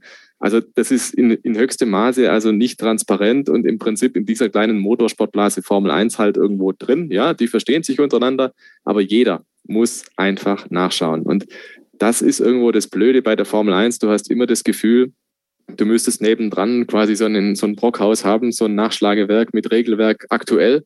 Regelwerk stand von vor zwei Wochen, weil das gibt es ja auch öfter mal. Es gibt ja immer mal wieder ein Update während der Saison. Und dann noch ein technisches Reglement, ein sportliches, ein finanzielles, weil du musst ja alles Mögliche nachschauen können, quasi zu jeder Zeit. Und das ist nicht nur für die Fans nervig, das ist auch für die Medienschaffenden nervig natürlich und das ist auch für die Teams nervig, weil du hast so viele Regeln in diesem Sport und wirst ständig mit irgendwas konfrontiert, was vielleicht die Regelmacher nicht angedacht hatten, was dann wiederum als Schlupfloch deklariert werden könnte aufgrund von vielleicht bestehenden Regeln. Also man bewegt sich da in dem Regeldschungel eigentlich. Das ist völlig unübersichtlich und es kommt halt einfach nicht transparent genug rüber, auch weil man so oft den Eindruck hat, diese Entscheidungen der Sportkommissare, ähm, sind die konstant oder sind sie nicht konstant? Und es ist, finde ich, auch nicht gut erklärt oder es wird nicht gut dargestellt, ja, wie treffen die denn eigentlich ihre Entscheidung? Treffen die das anhand von Präzedenzfällen aus der Vergangenheit? Machen die Entscheidungen heute anders als zum Beispiel bei einer ähnlichen Situation vor fünf Jahren oder so?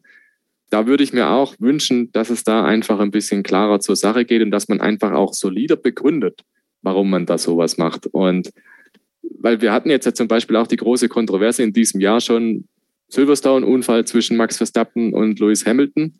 Der Hamilton wird bestraft während dem Rennen, er gewinnt das Rennen noch. Und jetzt Unfall in Monza und der Verstappen kriegt eine Startplatzstrafe fürs nächste Rennen und so weiter und so fort. Also da spielen so unterschiedliche Sachen drin für plakativ gesprochen einen ähnlichen Zwischenfall. Also da möge man mich jetzt bitte nicht steinigen dafür. Ich weiß natürlich Hochgeschwindigkeit und niedrige Geschwindigkeit, ganz andere Situationen, ganz andere Kurven und dergleichen mehr. Ja, aber das Grundprinzip, ne? Der eine fährt dem anderen in die Kiste, wie auch immer.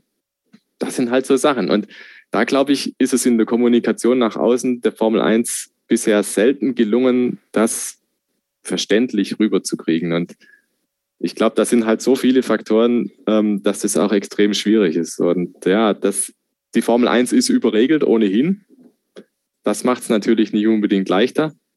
Aber ich glaube, ich nehme das auch heute Abend mit, Kim, den Hinweis, man muss da vielleicht mehr Aufklärungsarbeit leisten. Und ähm, das nehme ich mir auf jeden Fall auf einen Notizzettel für uns Berichterstatter auch, dass man da versuchen muss, mehr Klarheit zu schaffen. Wenn es die FIA nicht tut mit ihren Sportkommissaren, dann sind da wahrscheinlich die Medien diejenigen, die da vielleicht mehr beleuchten müssen. Also sehr guter Ansatz. Sophie, wie ist es bei dir? Also ähm, es gab ja mal vor ein paar Jahren den, den Fall, dass man ins Driver-Briefing reingucken konnte. Also bei YouTube gibt es da ja noch diese ganzen Videos, als, äh, als die Fahrer dann sozusagen ihre Regeln, ihre Fragen stellen können. Wäre das etwas, was das vielleicht lösen würde, dass wir quasi zumindest oder dass, dass der Fan zumindest den gleichen Stand hat, wie die Fahrer ihn haben, was man dann auch so, ja, relativ einfach auch mal nachschauen könnte. Worüber sprechen die? Was sind so Sachen, auf die geachtet wird an diesem Wochenende, um dann für uns auch ähm, ja Klarheit, also halbwegs Klarheit zu haben, weil Stefan sagte, manchmal wird innerhalb von zwei Wochen eine Regel geändert, manchmal wird ja auch am Wochenende noch eine Regel geändert, äh, was ja dann noch verwirrender ist für, für den Fan, der ja dann gar nichts mehr checkt, warum wurde das jetzt da bestraft und da nicht mehr. Ja, also ähm, man muss ja sagen, die Formel 1 ist halt eh schon so ein mega komplexer Sport. Also ich meine, deswegen gibt es halt so viele Regeln, aber deshalb braucht man eben auch so viele Regeln. Ähm, aber da kommt man halt eh irgendwie so schwer rein, dass halt so ein Wirrwarr ähm, mit den Regeln das natürlich nochmal viel schwerer macht, auch wenn man jetzt natürlich die offiziellen vier Dokumente vielleicht abrufen kann. Aber haben wir eben schon gesagt, wenn man da nicht versteht, was da drin steht, hilft es natürlich auch nicht. Ähm, ich könnte mir schon vorstellen, dass halt so ein Einblick in ein Fahrerbriefing oder so durchaus dann nochmal helfen könnte, auch ähm, ja, auch einfach aus Gründen der Nähe oder so, dass man einfach das Gefühl hat, man kriegt noch mehr Einblicke einfach in den Sport und äh, die Teams sozusagen und was sie denken. Aber ich, also ich weiß nicht, warum gibt es das denn nicht mehr? Also weißt du das, Kevin? Es wird ja vielleicht irgendeinen Grund gehabt haben.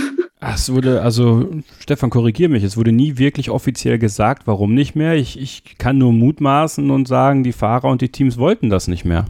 Ja, das hätte ich jetzt auch gedacht, aber dann äh, wird es natürlich auch schwierig, das wieder einzuführen eventuell. Ähm, wobei, ja, das jetzt so ein Drama ist, wenn da ein paar Fans irgendwie ein bisschen mithören, keine Ahnung, was sie da für Geheimnisse ausplaudern, aber wenn alle da Teams dabei sind, wahrscheinlich ja auch nichts Großes, was man jetzt außen irgendwie nicht erfahren dürfte. Von daher, ähm, ja, könnte ich mir schon vorstellen, dass es für den einen oder anderen Fan aufschlussreich ist. Ähm, kommt aber vielleicht auch darauf an, wie verständlich das dann ist, was die dann da auch äh, besprechen. Also ähm, vielleicht versteht man dann auch wieder nur Bahnhof, wobei die werden ja vielleicht nicht ganz so krass mit Paragraphen da mündlich arbeiten, wie es jetzt in diesen Dokumenten der Fall ist. Aber ja, mal schauen, vielleicht gibt es das ja doch noch mal irgendwann wieder. Ich würde es auf jeden Fall interessant finden, da mal reinzugucken. Ich kann mir gut vorstellen, dass es eine Image-Geschichte ist, dass man nicht zeigen will, der Vettel sagt jede Woche, die Kurve ist mir zu gefährlich, da müssen wir irgendwas machen. Und der Raikkonen sagt, oh, I don't care, it's okay, it, it was okay since 20 years, now what? Ähm, so nach dem Motto, ähm, man will niemanden bloßstellen und man will vielleicht auch nicht, dass dann rüberkommt, es wird über die Regeln gefeilt oder es wird zu sehr in den Vordergrund gerückt, dass Michael Masi bei den Track Limits sagt, ah, diese Woche machen wir Kurve 5, nächste Woche ist Kurve 17, die Woche drauf haben wir keine Track Limits und so weiter. Ähm, das würde vielleicht auch mehr Verwirrung stiften noch. Aber Track Limits sind so ein Paradebeispiel dafür, wie untransparent die ganze Geschichte ist. Mal hat man was, mal darf man über den Randstein, mal darf man den Randstein nicht befahren, mal gilt die weiße Linie, mal ist es wieder anders, mal darf man über die weiße Linie drüber fahren, wie der Norris in Russland, dann ist es irgendwie okay, mildernde Umstände. Der Zunoda in Österreich wurde zweimal belangt. Also das sind dann so Sachen, da wäre halt gut, wenn man vorher wüsste, was ist jetzt eigentlich Phase. Und dieses Fahrerbriefing, mich würde es auch brennend interessieren. Aber das ist tatsächlich was, was sehr viele Rennserien unter ihrem Deckmantel des Schweigens haben. Ähm, selbst auch kleinere Meisterschaften, das wollen die nicht. Also ja, es gibt diese Aufnahmen auch von Senna früher, ganz früher noch, wie er da im Fahrer, in der Fahrerbesprechung teilweise unterwegs war. Und ich fände es unheimlich spannend, weil man da einen Aufschluss drüber kriegen kann, wer interessiert sich eigentlich für welche Themen, wer sitzt einfach mit verschränkten Armen da und döst quasi weg, weil es ihm einfach völlig egal ist. Und, und wer bringt sich da ein, wer bringt Themen auf den Tisch, wer, wer spricht was an.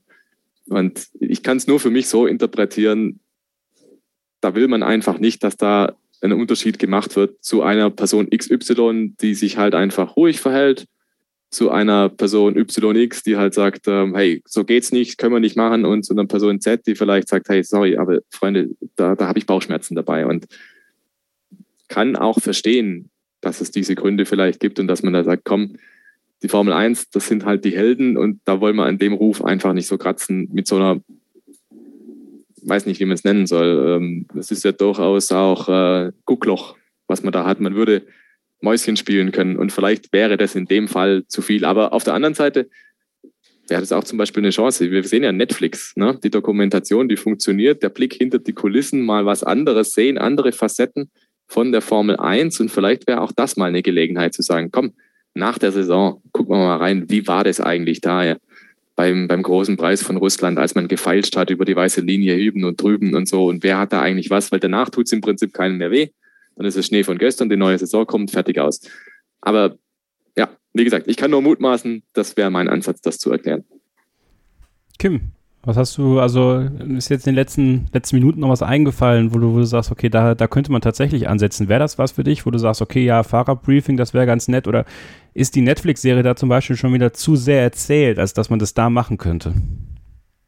Ja, also in ein Fahrerbriefing reingucken fände ich super. Also gut, nach dem Rennen ist es vielleicht jetzt nicht so interessant, wenn man, wenn man wissen will, wo so die Knackpunkte liegen. Wenn man wissen will, wo die Knackpunkte auf der Strecke liegen, ist wahrscheinlich vorher besser, also als in der Wiederholung dann irgendwann. Aber nee, das fände ich auf jeden Fall sehr, sehr spannend. Aber ähm, wie gesagt, ich kann mir auch schon vorstellen, dass das, äh, dass das aus den Gründen nicht gemacht wird, die äh, Stefan gerade genannt wird. Ist natürlich schade. Ich weiß auch nicht, ob das jetzt unbedingt irgendein Imageproblem wirklich wäre oder sein sollte. Aber gut, ich meine, kann man ja letzten Endes nicht so wirklich beeinflussen. Wenn es nicht gewollt ist, dann wird es auch nicht gemacht. Aber äh, wäre auf jeden Fall eine tolle Idee, finde ich auch.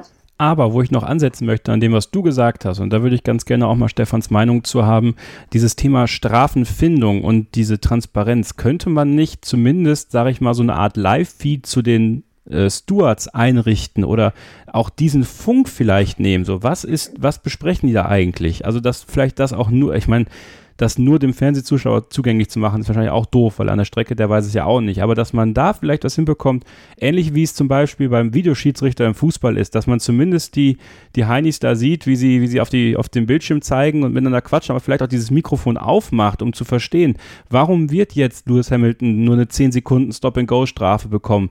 Warum äh, wird Max Verstappen, das kann man ja im Nachhinein vielleicht sogar machen, so, so, ein, mhm. so eine kleine Erklärung, warum, aber eine verständliche und nicht mit so, eine, mit so einer lapidaren, also ist wie halt wieder der Vergleich zum Stadion, da wird dann halt nur die Einblendung gemacht. Äh, Videoschiedsrichter sagt das, das und das die Konsequenz. So ist es ja in der Formel 1 auch ein bisschen. Also das auch mit Worten und mit einem mit einem Sprecher, und das könnte ja Michael Masi machen, zu versehen.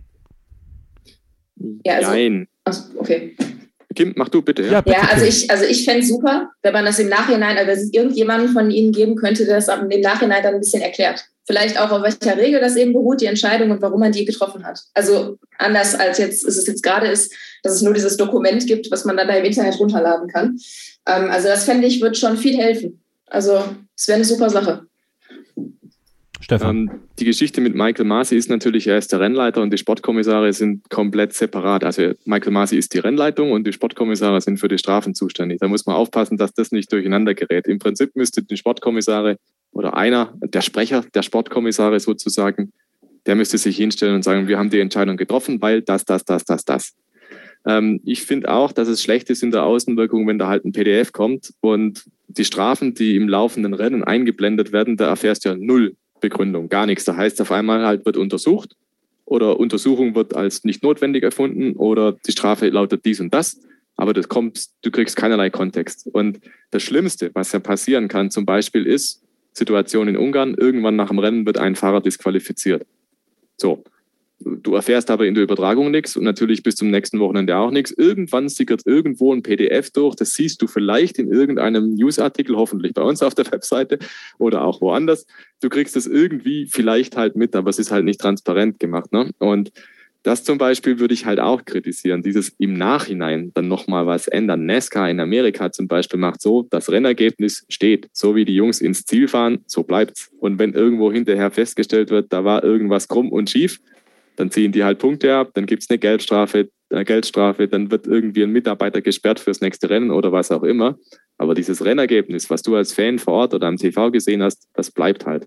Und das ist meiner Meinung nach irgendwas, was die Formel 1 tatsächlich auch mal überdenken sollte, dieses nachträglich noch irgendwie korrigieren. Und während des Rennens, da gibt es ja auch schon Ansätze. Also ich, ich feiere das tatsächlich dieses Jahr, der Funkkontakt zwischen den Teams und Michael Masi. So nach dem Motto, ah, wir haben jetzt da gerade was gesehen, kannst du da mal gucken und wie ist es eigentlich? Da werden ja teilweise Nachfragen gestellt von den Teams, ähm, wo es dann darum geht, ja, ist es überhaupt erlaubt? Darf man da gerade was machen? Wir sind gerade in Diskussion, wir würden da gerne was umbauen. Ich glaube, Sergio Perez, der in der Einführungsrunde in Belgien abgeflogen war, da gab es ja auch engen Funkkontakt zwischen Red Bull und Michael Masi, der gesagt hat, ja, Freunde, okay, wir müssen mal nachschauen, ähm, ob das überhaupt im Sinne des Reglements ist, dass der Sergio Perez dann überhaupt nachstarten darf und so weiter. Das fand ich irre. Das war ein Kanal, den hat man davor nicht gehabt. Also wusste nicht, dass zum Beispiel auch ein Michael Masi und seine Leute nicht firm sind im Reglement, sondern auch manche Sachen nachschlagen müssen, weil es dafür keinen Präzedenzfall gab, weil das hat man quasi nie irgendwo gehabt als Fall vorher. Und dann müssen die quasi live im Rennen nachschauen, und das hat man vorher auch so nicht gewusst, sondern man stellt sich immer vor, ja, das sind halt die Allwissenden, ne?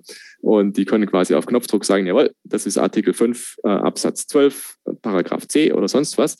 Und ähm, diesen Dialog alleine fand ich schon großartig. Und der hat doch zum Beispiel wirklich Mehrwert geliefert. Wenn man dann jetzt noch irgendwie dafür sorgen könnte, dass tatsächlich ein Sportkommissar sich hinstellt und sagt, es gibt nicht nur die Einblendung 5 Sekunden Strafe für Giovinazzi, sondern es kommt halt vielleicht noch äh, der Kontext dazu. Der hat jetzt die Zeitstrafe gekriegt, weil er ist über die weiße Linie gefahren und das darf man halt nicht. Das hat auch der, der Michael Masi in der Fahrerbesprechung gesagt, dies, das, das, das. Dann ist es okay, dann ist es abgeschlossen. Vielleicht kann man auch noch sagen, beim Geschwindigkeitsübertritt in der Boxengasse, es war nicht einfach nur ein Regelverstoß, sondern es war ein Regelverstoß mit 73,7 km/h statt der erlaubten 60. Und schon wird die Sache irgendwie rund. Aber man muss es halt tun das ist ein guter Schlusspunkt für dieses Thema, wie ich finde. Und für euch vielleicht Anlass, da auch weiter mit drüber zu diskutieren. Ich finde, äh, ich finde es genau richtig. Ich würde es genauso machen. Und, und vielen Dank, Kim, dass du das Thema reingebracht hast, weil ich glaube, das ist eins, wo vielleicht auch Fans mit ihrem Feedback, äh, unter anderem ja auch in der großen Umfrage, die das Motorsport Network gemacht hat mit der Formel 1, einfach kundtun müssen. Also, und äh, ja, also vielen Dank, war ein cooles Thema. Ja, danke für eure Meinung dazu. Also ich glaube, das Problem hat wahrscheinlich nicht nur ich. Auf, auf keinen Fall. niemand, niemand hat ein Problem immer nur für sich. Also deswegen äh, sehr, sehr cool. Und wir machen nochmal eine kurze Pause und dann haben wir nochmal ein Thema für euch, was äh, den Star des Wochenendes, unseren Fahrer des Wochenendes betrifft, Lando Norris und ein bisschen breiter gefasst. Wie viel Eigenwille, wie viel Eigenregie kann sich ein Formel-1-Fahrer heutzutage überhaupt noch leisten? Bleibt dran, hier bei Starting Grid, dem Formel 1 Podcast auf meinsportpodcast.de. Schatz, ich bin neu verliebt. Was? Da drüben. Das ist er. Aber das ist ein Auto. Ja, eben. Mit ihm habe ich alles richtig gemacht. Wunschauto einfach kaufen, verkaufen oder leasen. Bei Autoscout24. Alles richtig gemacht. Ein letztes Mal zurück hier bei Starting Grid, dem Formel 1 Podcast auf meinsportpodcast.de und nochmal der Hinweis für euch, dass wir einmal zwei Tickets verlosen für das DTM-Finale am Norrisring am nächsten Wochenende, am Wochenende zum 9. und 10. Oktober. Was müsst ihr dafür tun? Ihr schreibt mir einfach eine Mail an kevin.scheuren at meinsportpodcast.de mit dem Betreff DTM und eure Adresse in dieser Mail und dann könnt ihr einmal zwei Tickets für den Norrisring gewinnen. Startaufstellung, Boxengasse, alles dabei und es wird hoffentlich noch eine kleine Überraschung geben, die ganz besonders ist und euch ganz besonders viel Freude machen wird. Anreise und Hotel ist nicht dabei, aber ne, das äh, kriegt man dann hoffentlich auch noch hin. Also ihr bekommt wirklich ein tolles Paket da. Einmal zwei Ta Tickets für den Norrisring, für das DTM-Finale am 9. und 10. Oktober.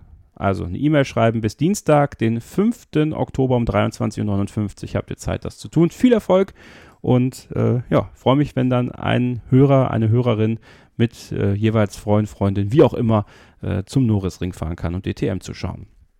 Und ein Thema möchte ich noch ansprechen, und zwar äh, geht es nochmal um Lando Norris, der sich ja äh, über, ja, man muss ja schon sagen, über das Team hinweggesetzt hat. Ja, also mit seinem äh, Shut up und äh, dieser klaren Antwort, dass er nicht die Reifen wechseln möchte, nicht auf Intermediates wechseln möchte. Ja, muss man ja tatsächlich sagen, Sophie, er hat ja im Grunde genommen alles richtig gemacht und dabei auch irgendwie vieles falsch. Also ich weiß immer gar nicht, ob ich so sagen würde, ähm, dass er sich definitiv über das Team hinweggesetzt hat, weil letztendlich hat ihm das Team ja auch keine klare Anweisung gegeben. Ja, also gut, an der Kommunikation kann er sicherlich äh, noch arbeiten. Ich meine, ich weiß jetzt auch nicht, ob es dem Team unbedingt hilft, sich in Bezug auf die Strategie durchzusetzen, wenn man halt gesagt bekommt, dass man die Klappe halten soll. Ähm, will ich jetzt auch nicht bestreiten. Aber an sich ähm, ja, heute ist wie Floskeltag bei mir, ja, muss ich jetzt schon wieder die nächste Floskel auspacken. Man gewinnt und verliert halt zusammen. Und ich bin halt irgendwie der Meinung, dass der Schlüssel halt wirklich eine gemeinsame Abstimmung auch ähm, von Team und Fahrer ist. Und ähm, die Grundlage, also dafür ist meiner Meinung nach auch funktionierende Kommunikation. Und die war in Sochi halt im Fall von Norris und seinem Team halt einfach nicht gut. Und es gibt halt ja, ein extrem großes Vertrauen zwischen beiden Seiten, also zwischen Fahrer und Team. Und ich glaube halt, es ist extrem schwer, das auch auszubalancieren. Also beide Seiten spielen ja irgendwie ihre Rolle. Das Team hat zwar mehr Infos, aber der Fahrer ist halt der Einzige, der natürlich die Bedingungen auf der Strecke jetzt ähm, ja wirklich fühlt. Von daher ja, jetzt so zum Thema Eigenwille, das ist ja quasi so die Überschrift hier. Ähm, also ich glaube, der Fahrer ist halt schon zu sehr auf Informationen des Teams an der Pitwall angewiesen, als dass er jetzt das allein entscheiden könnte. Vor allem, wenn man halt wie Lando Norris eben noch nicht zehn Jahre Erfahrung oder so in der Formel 1 hat und alles schon mal fast ähm, mitgemacht hat. Und am Ende ist es natürlich der Fahrer, ähm, der das Auto steuert und ähm, natürlich hat der auch die eigentliche Entscheidungsmacht am Ende.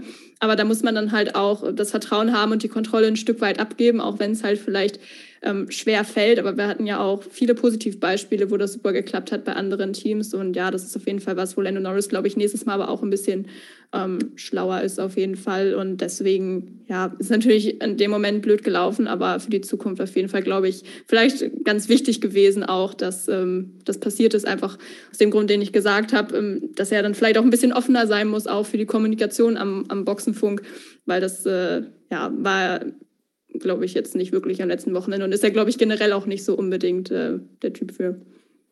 Kim, du als äh, Fan-Rookie sozusagen, ähm, hat sich so ein bisschen erschlagen, wenn du so hörst, was Fahrer so aufs Ohr gesagt bekommen? Also generell erstmal so diese ganzen Anweisungen, die sie bekommen, wer wo ist, was, wann, wie zu tun ist und ähm, wie hast du diese Situation von Lando Norris wahrgenommen? Konntest du dich in ihn hineinversetzen? Ich meine, ähm, ich habe es ja gerade gesagt, im Grunde genommen war es die richtige Entscheidung, um zu gewinnen, aber ähm, ja, ähm, hätte, hätte da vielleicht sogar auch mehr vom Team kommen müssen, also vielleicht ganz anders gefragt. Oder fandest du das okay, wie er es gemacht hat? Ja, also ich habe es auch so verstanden, ähm, dass das Team wohl also jetzt ihn nicht äh, zwingen wollte, sondern dass es eine Kommunikation gab. Insofern ja, äh, was meinst du denn? Oder willst du nicht lieber reinkommen? Aber ich habe jetzt nicht, ich habe das jetzt nicht so verstanden, dass die wirklich gesagt haben, so jetzt Boxen Stopp. Also das, äh, so habe ich, so hatte ich das jetzt nicht verstanden. Ähm, äh, gut, äh, ist natürlich die Frage, wenn die die falschen Informationen, also was heißt falsche Informationen, aber wenn die, wenn die ihm die Informationen geben und ihm irgendwie einen gewissen Entscheidungsspielraum lassen, ist natürlich für ihn dann auch in dem Moment schwer. Ich bin auch, ich bin auch irgendwie der Meinung, das hätte genauso gut gut gehen können. Also, weil wir wussten, ich meine, ich weiß nicht, wie gute Wetterfrösche die da haben jeweils, aber äh, hätte ja auch genau umgekehrt sein können, dass es dann auf einmal aufgehört hätte zu regnen. Also war überhaupt eine unheimlich schwierige Entscheidung. Deshalb, ich kann schon verstehen, dass er gezögert hat. Hamilton hat ja auch gezögert. Der ist ja auch einmal vorbeigefahren. Also schwierig zu sagen, wirklich. Also schwierig zu beurteilen, die Situation. So, und dann halt auch, dass das Team, ja, sorry, ja. dass das Team sich halt auch wirklich an der, in dem Moment auch einfach nicht sicher war. Also zum Thema, wie gut waren die Wetterfrösche. Also bei McLaren anscheinend an dem Tag nicht so gut. Ich weiß immer noch nicht, woran es jetzt genau gelegen hat. Ich glaube, die haben ja alle dieselben ähm, Wetterdaten an sich, wenn ich das richtig verstanden habe. Aber natürlich ist es dann auch schwer, klare Anweisungen zu geben, wenn man halt wirklich sich selbst nicht sicher ist. Und da versucht man vielleicht auch irgendwie den Fahrer ein bisschen mit einzubeziehen. Von daher finde ich, kann man Norris dann irgendwie auch nur begrenzten Vorwurf machen weil ja, er wie gesagt keine, keine klare Anweisung hatte und ich hätte es an seiner Stelle, wenn man den Sieg so knapp vor Augen hat, auch genauso gemacht. Ähm, von daher, ja, es war für beide Seiten echt eine sehr schwierige Situation, zumindest wenn sie wirklich nur den Informationsstand hatten, den sie ja laut den Interviews und den Stimmen danach wirklich ähm, hatten, ja. Stefan, glaubst du denn, wenn man gesagt hätte, Lando, komm rein, Box, Box, hätte er gesagt, ja, machen wir? Also ich hatte das Gefühl, er hätte es nicht gemacht. Hm, ich tendiere auch eher dazu, dass er es nicht gemacht hätte, weil er hat sich ja davor mit äh, deutlichen Worten dagegen ausgesprochen, Beratung zu kriegen. Und deswegen glaube ich, er hätte zumindest gezögert. Ich meine, Hamilton ist, glaube ich, auch einmal an der Box vorbeigefahren, wenn ich mich nicht irre. Also der kam auch nicht ganz planmäßig, sondern hat sich nochmal überlegt. Ähm, irgendwie finde ich es auch extrem cool, muss ich sagen, wie Lando Norris das gemacht hat und gesagt hat, nee, ich, ich weiß, was ich tue. Im Prinzip war es genau die Kimi-Situation, lass mich in Ruhe, ich mache schon. Ähm, dass es dann nicht gepasst hat, okay, war halt dann irgendwo Pech, konnte keiner ahnen. Er hatte das Gefühl, ich kann das so fahren im Ist-Zustand. Was dann kam, wusste er halt zu dem Zeitpunkt noch nicht. Und man stellt sich es, glaube ich, so immer vor, das Idealbild, der Rennfahrer trifft selber die Entscheidung und sagt der Box, Freunde, ich komme jetzt rein, will die und die Reifen, so und so schaut es aus. ähm, dann dem, dem jubelt man gefühlt ein bisschen mehr zu. Oder das ist das Ideal, das man sich so vorstellt, einfach, glaube ich. In der Realität wissen wir alle, die Teams selber, die schauen nicht so sehr auf die Fahrerwertung, auch auf die Fahrerwertung, aber für die geht es um die Konstrukteurswertung, weil da steckt das große Geld drin. Und natürlich empfinden die Teams die Formel 1 nicht als reine Fahrershow, sondern als Teamshow. Und das Team dahinter, es sind ja nicht nur die Leute, die an der Boxenmauer sitzen, sondern es sind die Ingenieure hinten im Truck. Es sind aber vor allem bei den großen Teams auch die Ingenieure zu Hause im Kommando-Room oder wie auch immer das bei jedem Team dann individuell heißt, die dann im Simulator parallel rauf und runter fahren und so weiter und so fort. Ähm, und insofern natürlich ist es ein Team und natürlich willst du dieses Wissen auch irgendwo nutzen und weitergeben. Es, finde ich, nimmt halt nur, nur dann überhand, wenn es halt dann so ist, dass man das Gefühl hat, und dieses Klischee, die Rennfahrer haben einen Fahrlehrer. Das gibt es halt nun mal auch, wenn es immer heißt, so Lando, ähm, Strat 7, do remember, please break 5 und sowas. Ähm, diese ganzen kleinen Fahrhinweise, diese ganzen kleinen Tipps, die es dann halt immer gibt, ähm, kann man schon den Eindruck kriegen, dass es vielleicht auch ein bisschen zu viel ist insgesamt, dass zu viel Einfluss genommen wird von außen. Ich meine, die Formel 1 schreibt sich selbst auch immer wieder regelmäßig auf die Fahnen, ja, wir wollen den Fahrer mehr in den Mittelpunkt rücken, wir wollen die Technik simplifizieren die Kosten runterbringen und dann dafür sorgen, dass die Fahrer auf der Strecke die Helden sind. Ja, das klingt alles toll. Und dann hast du aber halt so Funksprüche wie, dass der Renningenieur den Fahrer mehr oder weniger coacht. Und das kann man insofern kritisieren, weil man ja will, dass die Fahrer das alleine machen. Auf der anderen Seite kann man den Teams auch keinen Vorwurf machen, weil die Regeln erlauben halt genau das. Und die Teams sind halt danach aus, darauf aus, dass sie halt ihre Chancen maximieren. Und das ist ja überhaupt ein schöner Begriff. Ja, wir haben unser Maximum erreicht oder wir maximieren das, was halt möglich ist und so. Ähm, aber genau darum geht es eigentlich halt, ja, dieses Optimale aus der Sicht des Teams, das optimale Ergebnis zu erzielen. Das geht halt dann nur so, wenn du dem Fahrer die Infos gibst. Ansonsten musst du halt verbieten. Und ja, das ist vielleicht diese, diese Wunschvorstellung oder dieses Ideal, was man im Kopf hat, ja früher an Niki Lauda oder früher an Fanjo die haben das mehr oder weniger alleine gemacht. Wenn die Reifen halt hinüber waren, sind sie halt an die Box gekommen. Die hatten damals auch schon Boxentafeln und so. Das ist halt wie immer in der Formel 1. Es gibt eine natürliche Evolution hin bis zu einem gewissen Maß und da muss man sich halt irgendwann mal überlegen, ist das vielleicht jetzt zu viel schon, zu viel Einflussnahme von außen oder nicht? Auch ein perfektes Stammtischthema wahrscheinlich, da kann man auch endlos drüber philosophieren. Mir, ganz ehrlich, ist es manchmal tatsächlich ein bisschen over the top. Ich habe das Gefühl, manchmal sollte auch einfach der Fahrer die Verantwortung übernehmen dürfen und sagen, komm, meine Reifen sind jetzt im Eimer, ich will jetzt neue und nicht erst in fünf Runden, wenn es euch passt. Aber da werden die Teams wahrscheinlich sagen, nee, ähm, dieses Spiel, das machen wir so nicht mit, weil wir sehen ganz genau, in drei Runden tut sich eine bessere Lücke auf für einen Boxenstopp, da hast du dann freie Fahrt hinterher. Also warum das nicht auch nutzen? Also verstehe beide Seiten, es hat alles irgendwo seinen Charme. Man muss vielleicht auch da gucken, was kommt denn am Ende beim Publikum besser an. Ja, Sophie, wie viel Eigenwille, wie viel Eigenregie darf der Fahrer denn da noch haben? Ja, ich habe es im Grunde ja schon gesagt. Also ich bin der Meinung, dass es, äh, ja, wie gesagt, eine Abstimmung zwischen Fahrer und Team sein soll, weil dadurch einfach irgendwie alle Informationen zusammenkommen, die halt auf beiden Seiten vorhanden sind. Also ich finde es auch, wie Stefan gerade gesagt hat, ich finde es schon cool, wenn, wenn Fahrer auch die eigenen Entscheidungen treffen. Ähm, da sieht man dann halt auch nochmal vielleicht, was einen wirklich guten Fahrer von einem, ja, okayen Fahrer ausmacht. Ich meine, die meisten sind ja alle gut, wenn sie in der Formel 1 sind, wenn wir da ein paar ausklammern. Aber ähm, ja, wie gesagt, für mich ist es einfach eine, eine Teamleistung und ähm, ja, also das ist eigentlich so so meine Meinung dazu. Ich glaube, wenn der Fahrer zu viel entscheidet, das kann auf Dauer, glaube ich, auch nicht gut gehen. kann man ja auch ähm, vielleicht Antonio Giovinazzi als Beispiel nehmen. Der hatte ja auch nicht viele Informationen am letzten Wochenende. Das war ein bisschen die arme Wurst des Wochenendes, finde ich. Ähm, ich weiß nicht, wie viel, das, äh, wie viel Einfluss das am Ende hatte. Vielleicht kann man das nochmal nachanalysieren und schauen, ähm, ob das einen großen Einfluss äh, hat, wie viele ähm, oder wie viel Informationen Fahrer jetzt wirklich auch vom Team übers Radio zur Verfügung kriegen. Aber ja, wie gesagt, ich finde, es ist eine Kombination einfach aus beiden Seiten. Kim, Grönemeyer sagen eins Kinder an die Macht. Äh, würdest du sagen Fahrer an die Macht oder siehst du es da wie Sophie? Ja, weiß nicht. Also es geht ja letztendlich schon darum, dass man so gemeinsam die besten Ergebnisse erzielt. Und ich würde sagen, das, passt, das, das, das funktioniert einfach am besten, wenn, wenn das Team irgendwie dem, der Einschätzung vom Fahrer vertraut und umgekehrt. Und das Team hat ja nun mal sehr, sehr viel mehr Informationen in dem Moment über das Rennen. Also würde ich sagen, zumindest am erfolgreichsten ist es vermutlich, wenn, äh, wenn das so ein Zusammenspiel ist. Also wie Sophie gerade schon gesagt hat.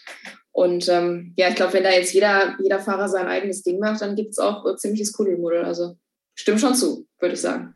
Ja, Formel 1. Äh, so egoistisch wie die Fahrer sind, so sehr Teamsportler müssen sie sein. Also es äh, ist, wie Stefan schon richtig sagt, ein schönes Stammtischthema, was man, glaube ich, auch äh, immer mal wieder ausbreiten kann, immer mal wieder neue Eindrücke einholen kann. Und das äh, wollen wir dann gerne auch machen im Oktober im HörerInnen-Stammtisch hier bei Starting Grid. Und zum Abschluss dieser Sendung gucken wir natürlich noch auf das Tippspiel. Unser Kick-Tippspiel läuft ja und Q's hat 94 Punkte geholt, ist damit der Tippspielsieger von Russland. Q's, das ist natürlich unser Hörer Chris.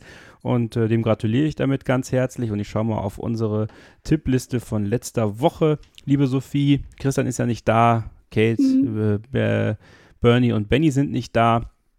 Und ich sag mal so, war bei uns allen drei jetzt nicht so geil, obwohl wir alle den Sieger zumindest richtig getippt haben mit Lewis Hamilton. Ja, aber Pole-Sitter haben wir nicht. Ach, übrigens, doch, eins muss ich sagen. Fällt eine Session aus. Es war auch klar, dass das noch kommt, Kevin. Wer hat es richtig getippt, Freunde? Kevin Scheuren.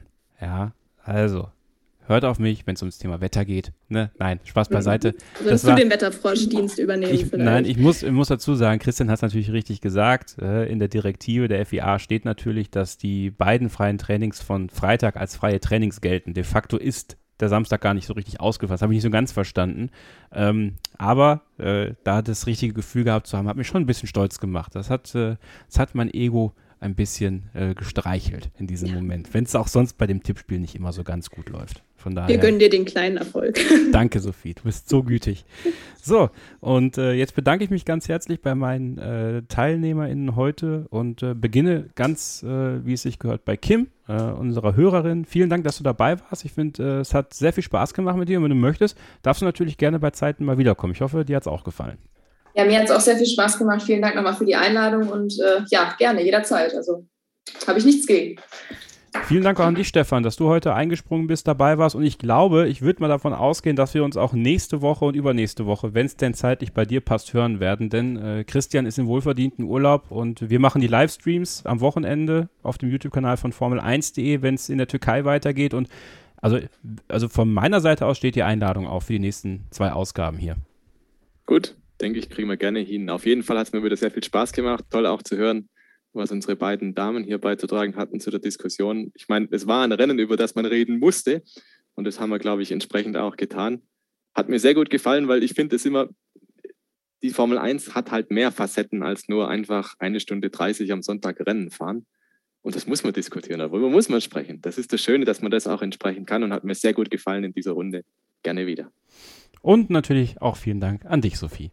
Ja, sehr gern. Ach, und wo wir schon bei Danke sagen sind, äh, natürlich nochmal Danke an alle, die mich auch so lieb aufgenommen ja. haben hier in dem Podcast und äh, mir liebe Kommentare hinterlassen haben, auch letzte Woche. Es hat mich natürlich sehr gefreut. Und ja, fand auch, dass wir heute wieder eine coole Runde hatten und freue mich dann nächste Woche sehr ähm, auf die Türkei-Vorschau, ist es dann ja.